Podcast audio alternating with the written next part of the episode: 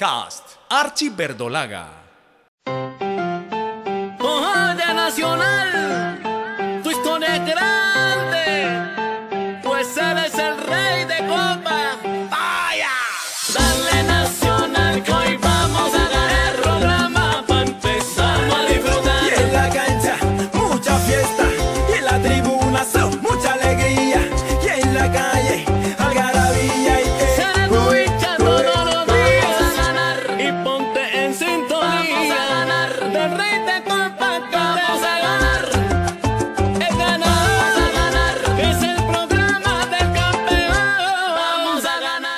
Un saludo especial les brinda Archie Verdolaga y Cancheros Deportes.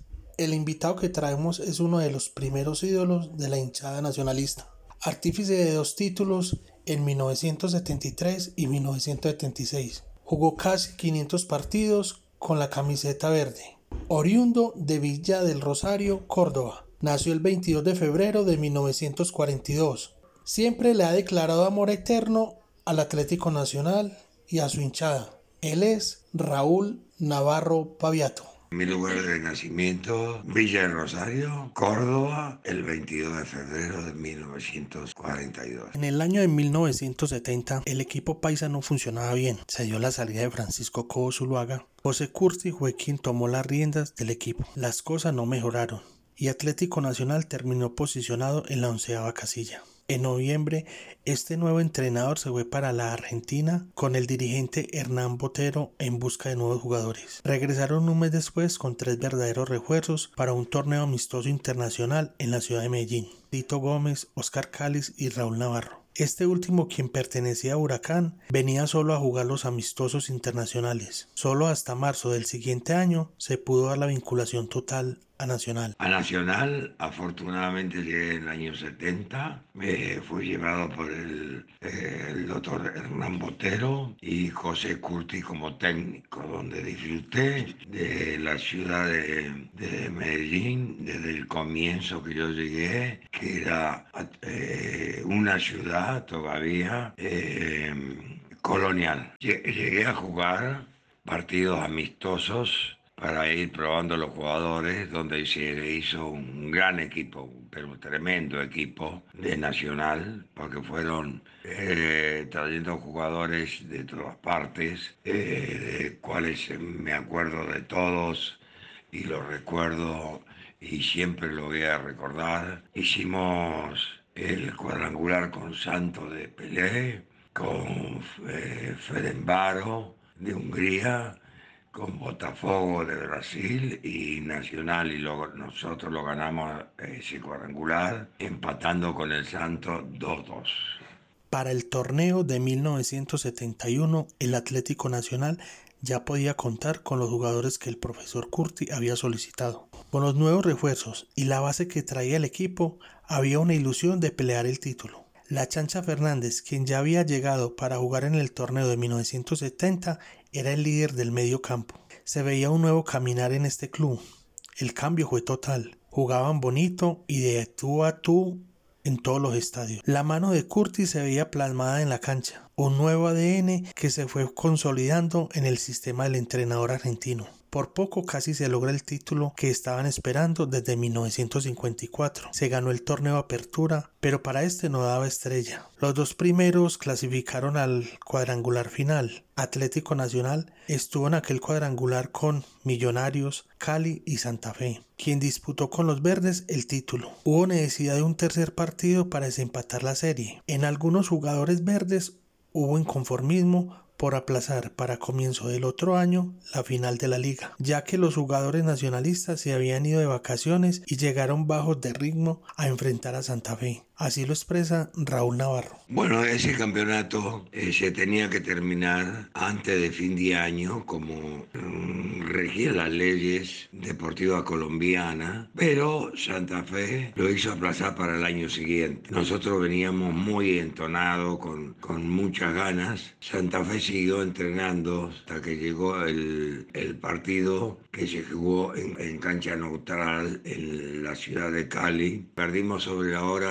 3-2 con un gol, creo que se, el jugador que me hizo el gol era pero Alzate un gran jugador, en gran fuera de lugar y fue habilitado por el árbitro. Fue un gran, pero un gran partido. Nosotros no teníamos la preparación adecuada para jugar ese partido porque nos habían eh, licenciado a todos. Yo me vine a Argentina, todo el resto de los jugadores de otras ciudades se fueron a visitar a su familia. Bueno, eh, allí todo, nosotros hicimos un partidazo, un gran partido, y lo perdimos ahí sobre la hora por culpa del árbitro. Nadie dudaba que Atlético Nacional había dado un cambio de 360 grados con José Curti, un equipo que brindaba espectáculo y no se le arrugaba a los rivales de peso. Cuenta la historia que la grandeza del equipo verde comenzó con este entrenador argentino, quien dejó bases para años venideros, en los que otros directores técnicos llegaron a recoger los frutos. Evidentemente que don José Curti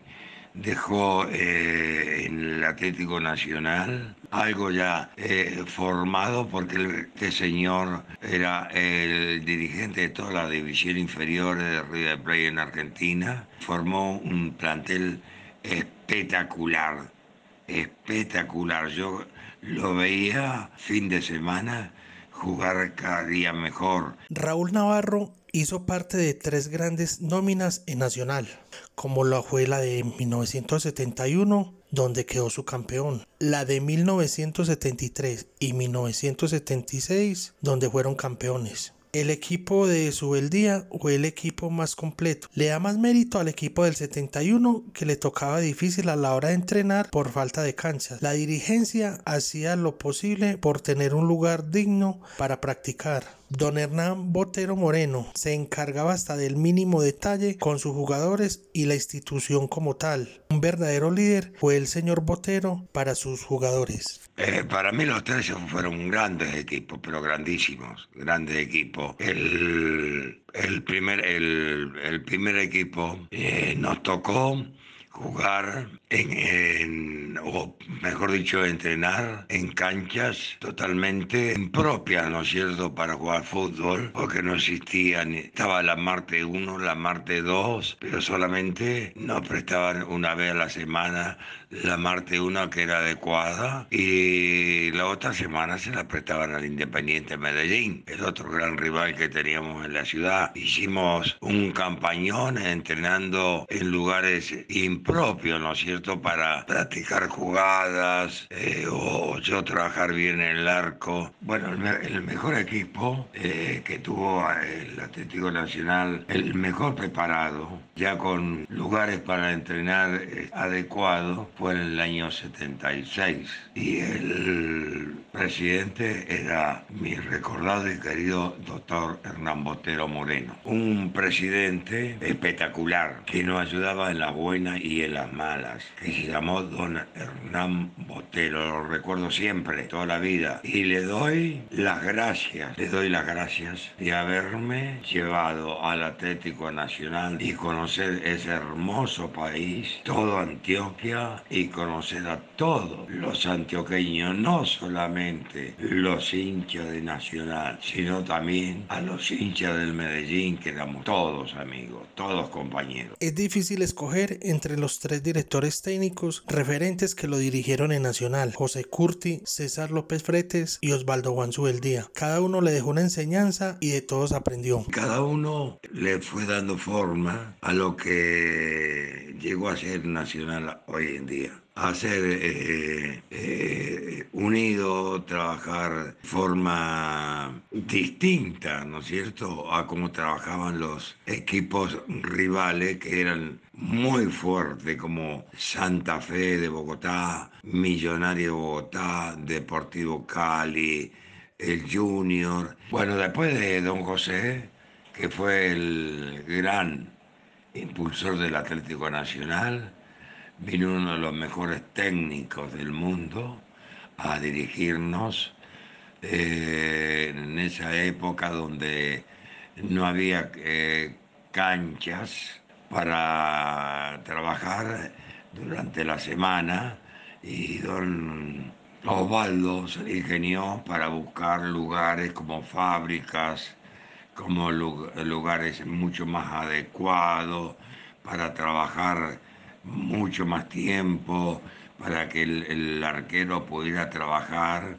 Y ahí conocí uno de los eh, grandes arqueros y gran persona que lo recuerdo siempre, eh, es la gallina calle. Es una alegría inmensa recibir el amor de los hinchas del fútbol en Medellín y en varias partes de Colombia. Impresionado de cómo lo siguen los niños y a todo el pueblo antioqueño los considera sus amigos. Eh, Eso sinceramente es la, la emoción tan grande y que recibí en una de las llegadas a la ciudad de Medellín y a una fiesta muy grande que se hizo en el Coliseo Mayor. Nunca pensé de que iba a recibir tanto afecto, tanto cariño y que los niños se recordaran de mí. Y, tenía caravanas de niños detrás mío que yo nunca había recibido eso en ningún club del mundo porque jugué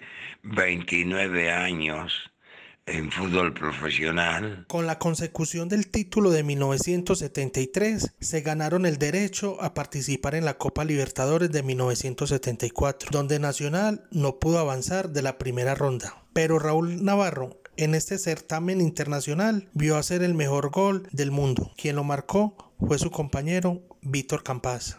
Bueno, recuerdo que fue un partido tremendo, tremendo, tremendo. Eh, si mal recuerdo, ganamos 1 a 0 y fue una experiencia tremenda que podíamos llegar a jugar, ¿no es cierto?, eh, Copa Libertadores como jugamos, donde debía ser el mejor gol del mundo, que no lo hizo Maradona, no lo hizo Maradona, lo hizo Víctor Campas en Brasil, que se metió a todo el equipo brasilero y llegó al arco, paró la pelota en la línea y cuando llegaban los rivales a tratar de luchar con él, lo hizo. Jamás vivió un recibimiento como el que les hizo la hinchada verde luego de ganar el título de 1973, el cual fueron recibidos con mucha pasión. Eh, fue espectacular, una cosa que en mi vida lo había visto jamás.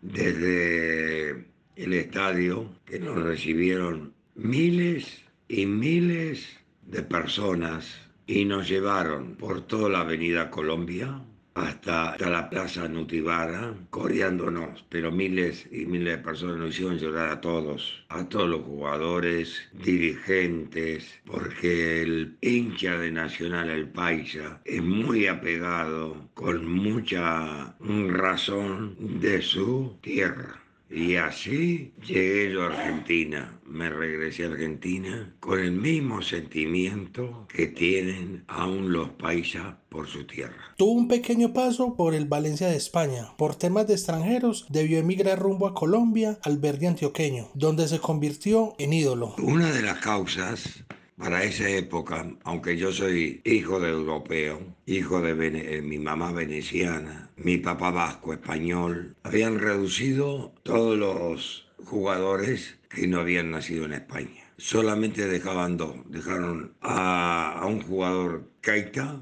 un jugador africano, y los otros teníamos que inmigrar a otros países. Y don Osvaldo Sobeldía, que me estaba pidiendo aquí en Atlético Nacional, habla con don Alfredo Di Stefano y don Alfredo me dijo, Raúl, vete a Colombia, vas a encontrar la mejor gente y el mejor país que yo conocí. Más que una anécdota, es recordar cómo lo aplaudían en todos los estadios de Colombia. Fuese de local o de visitante, recibió el cariño de los hinchas del fútbol. Es algo que jamás olvida. Bueno, afortunadamente anécdotas tengo muchísimas. Después de 29 años de haber jugado fútbol profesional, más recuerdo de todas esas anécdotas, todas, es haber sido aplaudido en todos los estadios, en todos, tanto en hinchada el local como la hinchada visitante. Yo creo que eso es lo máximo que puede tener un deportista. En el título de 1976 recuerda cómo fueron ovacionados por la hinchada del Caldas en Manizales, donde ganaron 3 a 2 en los minutos finales. Bueno, que fue un gran partido el gran estilo del, del, equipo de Manizales era jugar bien al fútbol, como jugaba Atlético Nacional. Empatamos, empatábamos 2 a 2 y faltando poco, Jorge Ortiz hizo el tercer gol a favor de Nacional, que éramos campeones. Eh, nos sentimos muy felices y fuimos aplaudidos por todo, por toda la hinchada de Nacional y de Manizales. Y fueron miles,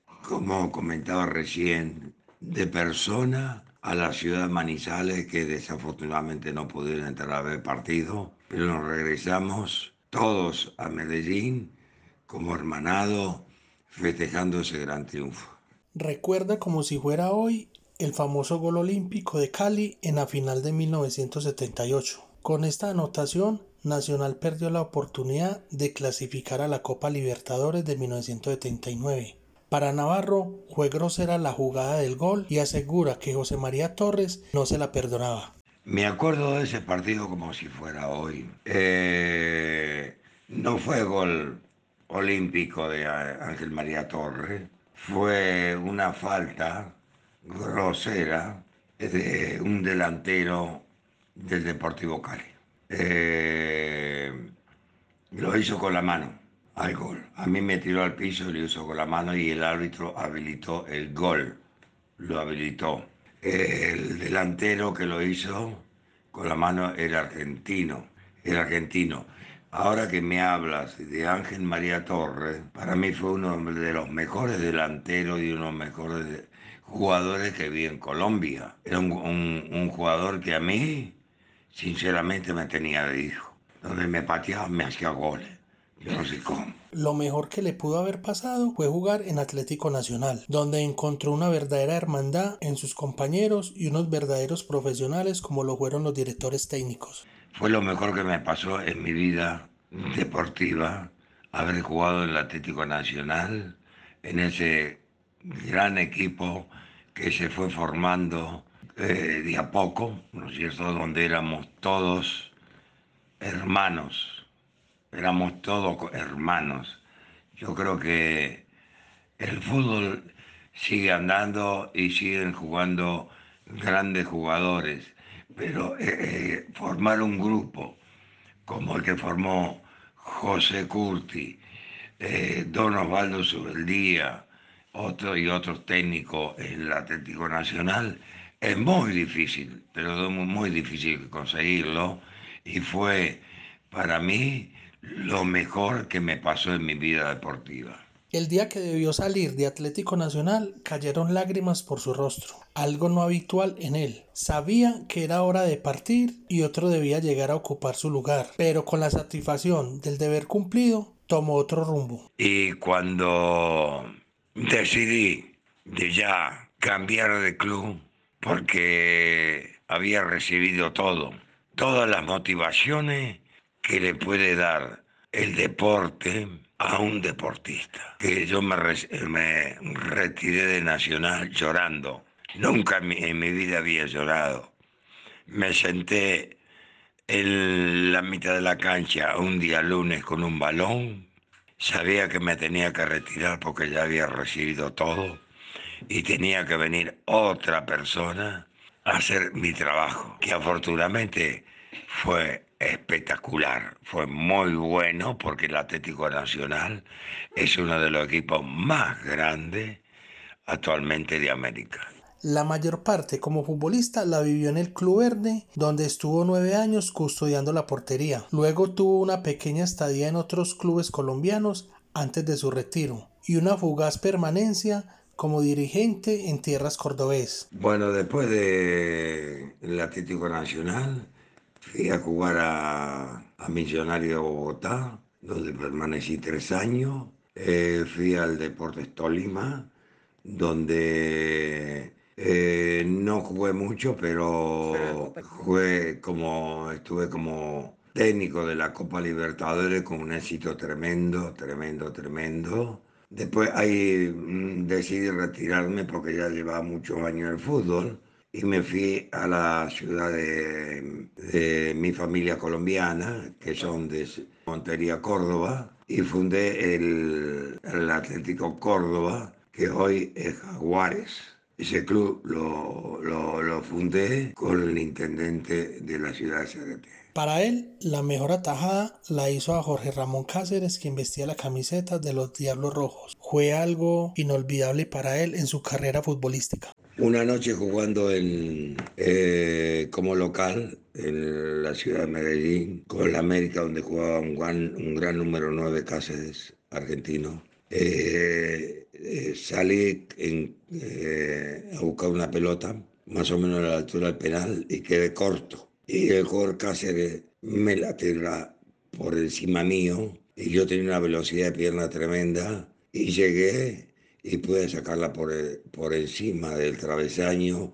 Creo que esa es una de las mejores atajadas que hice en el fútbol colombiano. Gratitud con la hinchada verde y los antioqueños, quienes siempre lo acogieron de la mejor manera. Medellín la considera su segunda casa. Para toda la hinchada del Atlético Nacional, que los recuerdo siempre, para todo Medellín y Antioquia, que es mi segundo país, los quiero muchísimo. Ya no tengo edad para volver a jugar al fútbol, pero si lo tuviera, volvería a jugar en el Atlético Nacional y pasar esos grandes momentos que vivimos todos, todos, todos. Y, y un saludo muy, también muy especial para uno de los compañeros. Todos eran buenos, todos grandes amigos, pero especialmente para Pacho Maturana, un gran hermano. Amigos verdolagas, tuvimos un gran invitado, un hombre que ama al Atlético Nacional y dio todo por esta institución. Si Dios permite, vendremos luego con un nuevo especial de Archie Verdolaga. Un abrazo. Podcast Archie Verdolaga.